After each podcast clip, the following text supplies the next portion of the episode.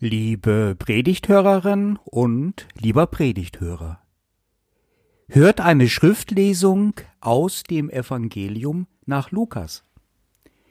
Es ist das achte Kapitel. Als nun eine große Menge beieinander war und sie aus den Städten zu ihm kamen, redete er in einem Gleichnis. Es ging ein Sämann aus zu säen seinen Samen. Und indem er säte, fiel einiges auf den Weg und wurde zertreten, und die Vögel unter dem Himmel fraßen es auf. Und einiges fiel auf den Fels, und als es aufging, verdorrte es, weil es keine Feuchtigkeit hatte und einiges fiel mitten unter die Dornen, und die Dornen gingen mit auf und erstickten es. Und einiges fiel auf gutes Land, und es ging auf und trug hundertfach Frucht. Als er das sagte, rief er, Wer Ohren hat zu hören, der höre. Es fragten ihn aber seine Jünger, was dies Gleichnis bedeute.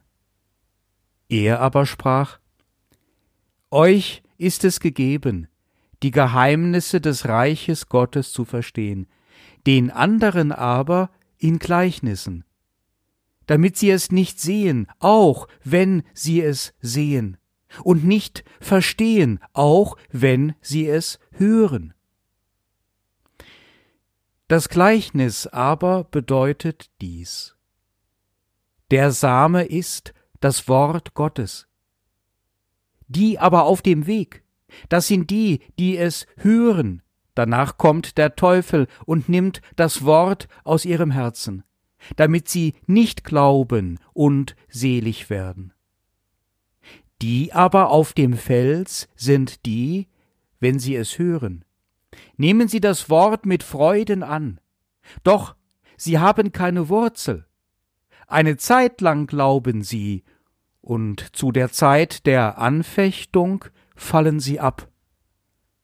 Was aber unter die Dornen fiel, sind die, die es hören und gehen hin und ersticken unter den Sorgen, dem Reichtum und den Freuden des Lebens und bringen keine Frucht. Das aber auf dem guten Land sind die, die das Wort hören und behalten, in einem feinen, guten Herzen und bringen Frucht in Geduld. Ja, soll er doch aufpassen, wo er hinwirft. Der ballert alle Samenkörner durch die Gegend und wundert sich, dass es nicht da ankommt, wo er will. Warum geht er nicht sorgsamer mit den Samenkörnern um? Die Bauern gelten doch allgemein als sparsame Leute. Also, was ist denn das für ein Sämann, der einfach in den Beutel reingreift und dann hui im großen Bogen? Klar ist das nur ein Bild, ein Gleichnis.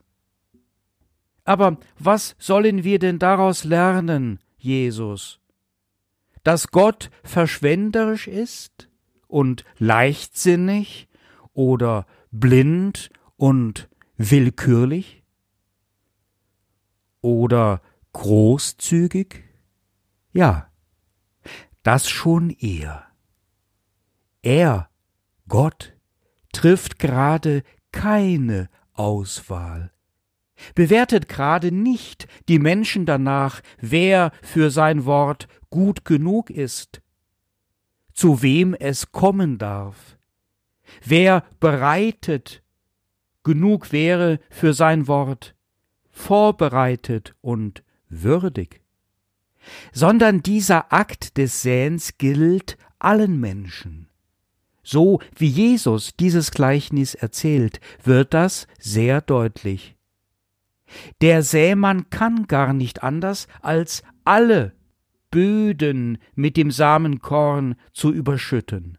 Da ist nämlich so viel, so viel Samenkörner, so viel Bewegung, so viel Gnade, so viel Reichtum, so viel Großzügigkeit Gottes. Es hört einfach nicht auf. Es ist ein Zauberbeutel, da kommt immer noch was nach. Gott hört einfach nicht damit auf, großzügig zu sein. Und darum ist auch eine bange Frage zu überwinden, welche vielleicht menschlich ganz verständlich ist, aber vor Gott nicht gilt. Die Frage etwa, ob wir gut genug sind für das Wort Gottes. Bin ich das Stück gutes Land, auf dem das Samenkorn bei seiner Landung alles hat, alles vorfindet, was es braucht, um richtig gut zu gedeihen? Reicht mein Humus aus für das Reich Gottes? Oder bin ich eher oberflächlich unterwegs, nehme das Wort Gottes gerne auf, ohne ihm Tiefe einzuräumen, das Wort Gottes nicht auf meine Seele hole. Oder meine ständige Grübeleien und Infragestellungen und intellektuellen oder pseudo-intellektuellen Einwände machen es mir mürbe, das Wort Gottes. Und ich finde daher nicht zum Glauben und habe kein Herz, wenigstens nicht für Gott, habe es nicht dieses feine, gute Herz, bin nicht gut genug. Nein, bin ich auch nicht, und du bist es auch nicht, und wir sind es beide nicht gut genug für Gott, und ihm ist es egal. Sorgen haben wir, ja, haben wir, und einen Hang zur Oberflächlichkeit, und immer wieder kommen wir raus aus dieser Haltung Gott gegenüber, und immer wieder sind wir auch aufnahmefähig und dankbar und bereit, dem Wort Gottes eine Heimat zu bieten, denn wir sind das alles. Manchmal sind wir so oder so, so ist der Mensch, gut und schlecht für Gott, aber ihm ist das egal. Und dann jeder Tag ist anders. Und Gott hört einfach nicht auf, zu uns zu kommen, uns erreichen zu wollen mit seinem Wort. Die Großzügigkeit Gottes lässt sich nicht abirren oder einschüchtern. Jesus stellt dies dar wie ein Naturschauspiel, einen selbstverständlichen Ablauf. Alles bekommt etwas ab von der Gnade Gottes, ob es das will oder nicht. Samenkörner liegen überall. Du hast schon viele gar nicht bemerkt, und einige von ihnen liegen dir womöglich gerade auf der Seele. Einige hast du achtlos zertreten, und wieder welche sind mittlerweile gewachsen zu etwas ganz Großem mitten in deiner Existenz. Und das alles geschieht fast wie von selbst ohne deine großartige Mitarbeit. Gottes Reichtum knackt die Armseligkeit unserer egoistischen und unachtsamen Vorgänge. Nein, wir Menschen müssen uns nicht fragen, ob wir für das Wort Gottes gut genug seien. Das Wort ist da und das ist die Antwort, die Gott uns gibt. Eine andere Frage ist viel bedeutsamer. Was ist denn das Wort Gottes? Diese Frage hat es in sich, denn das Wort Gottes ist weit mehr als eine Aneinanderreihung von Buchstaben, auch wenn diese noch so klug und wohlmeinend wäre. Das Wort Gottes ist viel mehr als eine Sprache oder Anweisung oder als ein Traktat oder eine Sammlung von schönen Geschichten. In dem Gleichnis vom Säen, dem heutigen Bibeltext, steckt alles drin. Das Wort Gottes ist erstens etwas, das von außen auf das Land fällt, also etwas zugeworfenes oder zugesprochenes. Damit kommt die Grundaussage der Theologie zur Geltung. Vom Jenseits, also von Gott, fliegt etwas, kommt etwas in das Diesseits, in die Welt. Das Wort Gottes hat seinen Ursprung, seinen Ausgang bei Gott. Zweitens steckt etwas in dem Wort Gottes, wie in einem Samenkorn, eine große Energie, eine enorme Kraft. Trifft diese Energie, diese Kraft und Kreativität auf die Welt, dann wächst daraus etwas hervor, dann entsteht etwas, wie dies in der Natur immer wieder sehr anschaulich zu beobachten ist. Die Bibel beginnt mit der Schöpfungsgeschichte, und in ihr schafft Gott durch sein göttliches Wort, Dabar heißt Wort auf Hebräisch, die Welt. Da steht ausdrücklich, und Gott sprach, und deswegen und nur deswegen, weil Gott sprach, wurde das Licht. Erstes Buch Mose, Kapitel 1, Vers 3. Diese wichtige Aussage über das Wort Gottes als Schöpfungsmittel wird im Johannesevangelium wiederholt. Johannes Kapitel 1 ab Vers 1. Im Anfang war das Wort, und das Wort war bei Gott, und Gott war das Wort. Dasselbe war im Anfang bei Gott. Alle Dinge sind durch dasselbe gemacht. Anschließend wird das Wort Gottes mit Jesus gleichgesetzt. Dies erklärt, weswegen in Jesus Christus die Kraft Gottes lebendig war und vielleicht auch, weshalb Jesus von Nazareth von den Toten auferstand. Drittens bedarf es des Sämanns. Der Sämann ist nicht Gott, aber er transportiert etwas Göttliches in die Welt. Er wird zu einem Überbringer der göttlichen Kraft für andere Menschen. Durch ihn erfahren andere Menschen eine Ermutigung, einen Trost, eine Motivation, einen Antrieb oder einen Dank und so weiter. Diese vermittelte göttliche Kraft für das Leben darf erkannt werden als etwas Überbrachtes.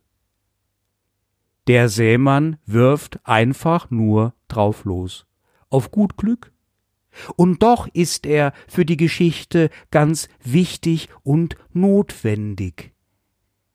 Die theologisch gebildeten Leute, die gläubigen Leute, die einfach etwas anbieten von dem Wort Gottes in der Hoffnung, dass es seine Wirkung entfaltet.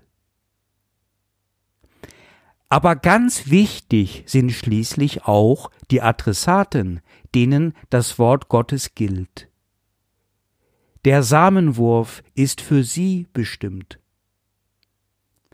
die dann erleben und erkennen können, wie etwas Göttliches in ihrem eigenen Leben wirksam wird und wächst und sich entfaltet, den eigenen Lebensweg intensiviert. Der Psalmist sagt, Herr, dein Wort ist meines Fußes Leuchte und ein Licht auf meinem Wege. Psalm 119, Vers 105. So, jetzt genug der Theorie. Wir brauchen Beispiele. Ich möchte gerne drei Momentaufnahmen nennen. Beispiele, wie das Wort Gottes als eine Kraft im Leben von den Menschen wirksam werden kann. Ich habe alle diese Geschichten miterleben dürfen und bin ein Zeuge davon, dass sie sich wirklich zugetragen haben, dass sie wirklich wahr sind. Es sind ganz einfache Geschichten mit einer gewissen Alltäglichkeit. Sie kommen überall vor. Das Samenkorn liegt überall. Es liegt auf der Straße. Auf der Straße. Eine Frau fährt mit dem Auto. Sie fährt sehr gerne Auto. Sie findet seit einiger Zeit, dass dieses Autofahren auf sie eine recht beruhigende Wirkung ausübt. Irgendwie ist das für sie sehr entspannend, so zwischen gerade eben und noch nicht, zwischen zwei Terminen, den Ort zu wechseln und eine Pause zu haben. Klar, die Frau hat viele Termine. Sie hat viel Stress. Eine berufstätige Frau mit Kindern, welche sich auch noch ehrenamtlich stark engagiert. Doch im Auto, da kriegt sie die Kurve. Da kann sie ruhig sitzen und verschnaufen, hat das Steuerrad fest im Griff und fühlt sich wohl. Und sie betet. Immer wieder. Auf diesen kurzen Fahrten, da und dort und im Kreis, jeden Tag zwischen den Westerwäldern Dörfern hin und her. Und eines Tages will sie wissen vom Pfarrer, ob vielleicht mit ihr etwas nicht stimmt.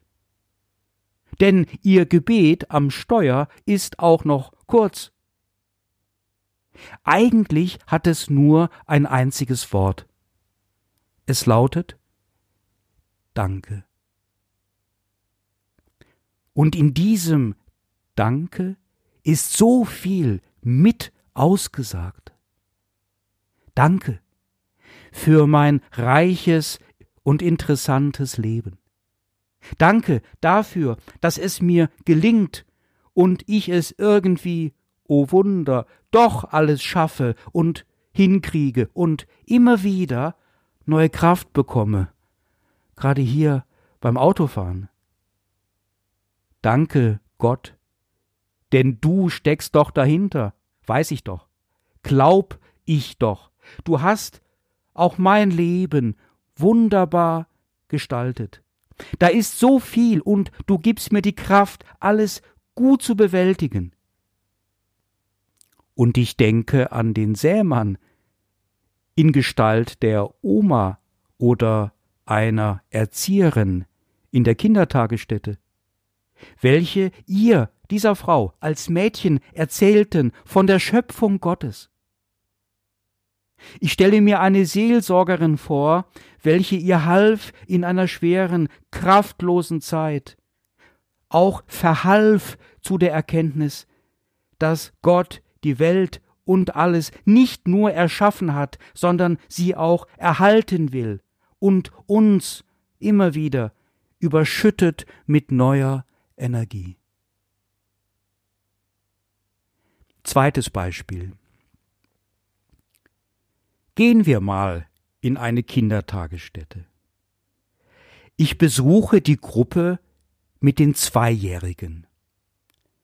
Das sind wirklich noch junge Menschen. Was kann man da schon groß machen an religionspädagogischem Angebot? Ich werde erstmal darum bitten, dass wir uns in den Kreis setzen auf den Boden und dann anregen, dass sie mir ihre Namen alle nennen. Und schöne Namen sind das. Jeder lautet anders. jeder ist wichtig. Man hört seinen eigenen Namen sehr gerne. Also nennen wir uns mal mit unseren Vornamen. Danke, lieber Gott, für unsere Namen. Ein kleines Gebet gesprochen, ein kleines Samenkorn geworfen. Job erledigt. Damit war es auch schon vorüber, die große religionspädagogische Unterweisung. Ob das viel gebracht hat, na ja.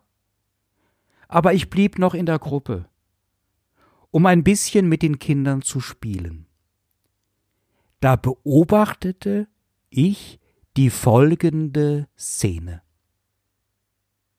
Ein Junge spielte etwas abseits und sah immer wieder sehnsuchtsvoll zu einer Traube von etwa fünf Kindern hinüber, welche zusammenspielten und offensichtlich viel Spaß hatten an einer Zimmerrutsche.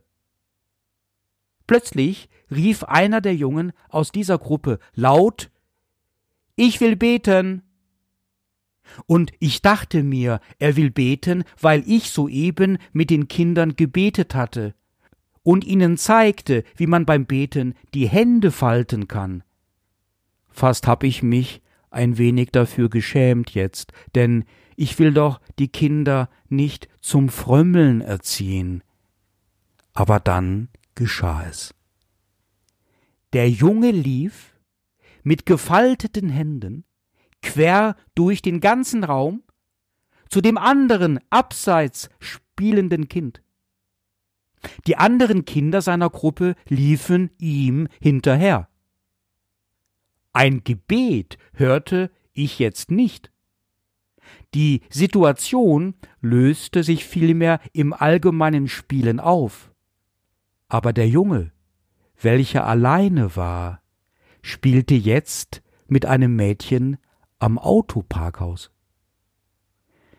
Der Same war doch aufgegangen. Er fiel in ein zweijähriges, kluges Herz auf einen fruchtbaren Boden. Manchmal, wenn ich vom Friedhof komme, sehe ich die Samenkörner Gottes ganz deutlich. Es ist so schwer, einen geliebten Menschen loslassen zu müssen. Man will das eigentlich überhaupt nicht. Die Seele ist in Schockstarre.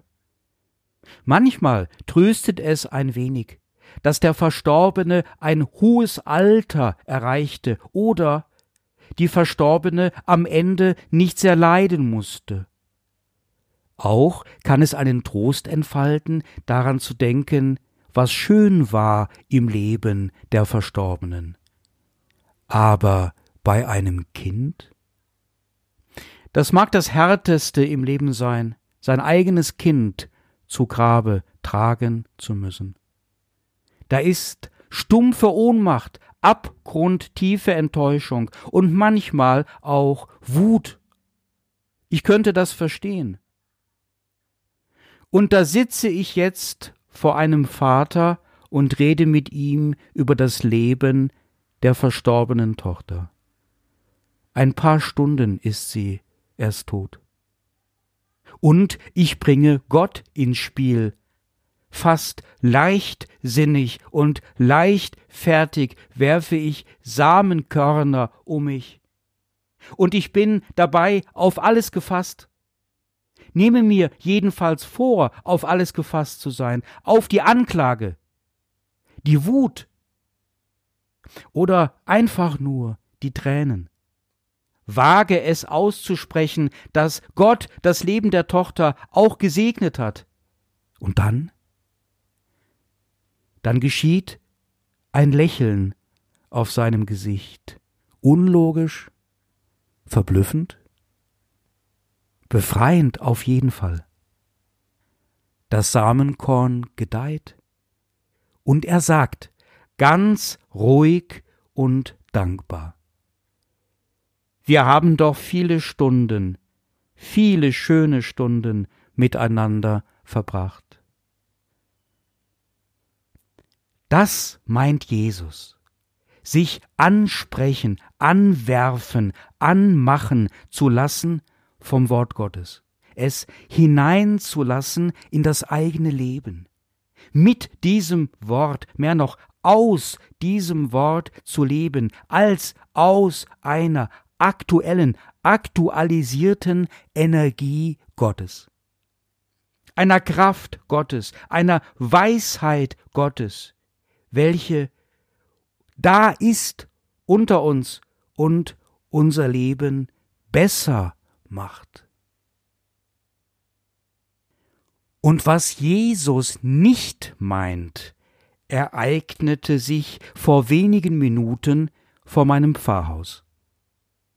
Ich beschreibe es mal, vielleicht hilft uns das, die Samenkörner Gottes besser erkennen zu können.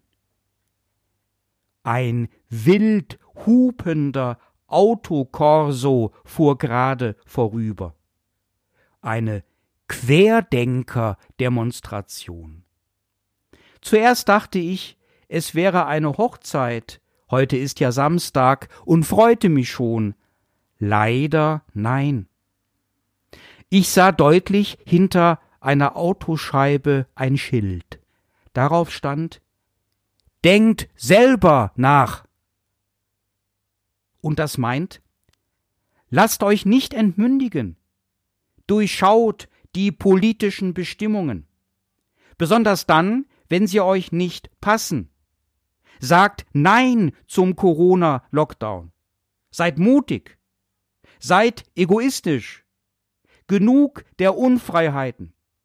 Nehmt euch, was ihr braucht. Sagt einfach zur Wahrheit, du bist Lüge, weil es für mich so bequemer ist. Pfeift auf die Alten, die ihr Leben aushauchen auf den Intensivstationen, solange ihr selbst nicht dazugehört. Nimm dir doch, was du brauchst. Lebe ohne Gott.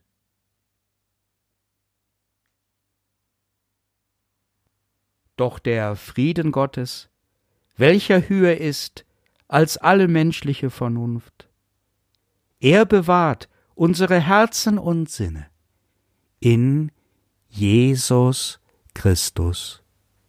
Amen.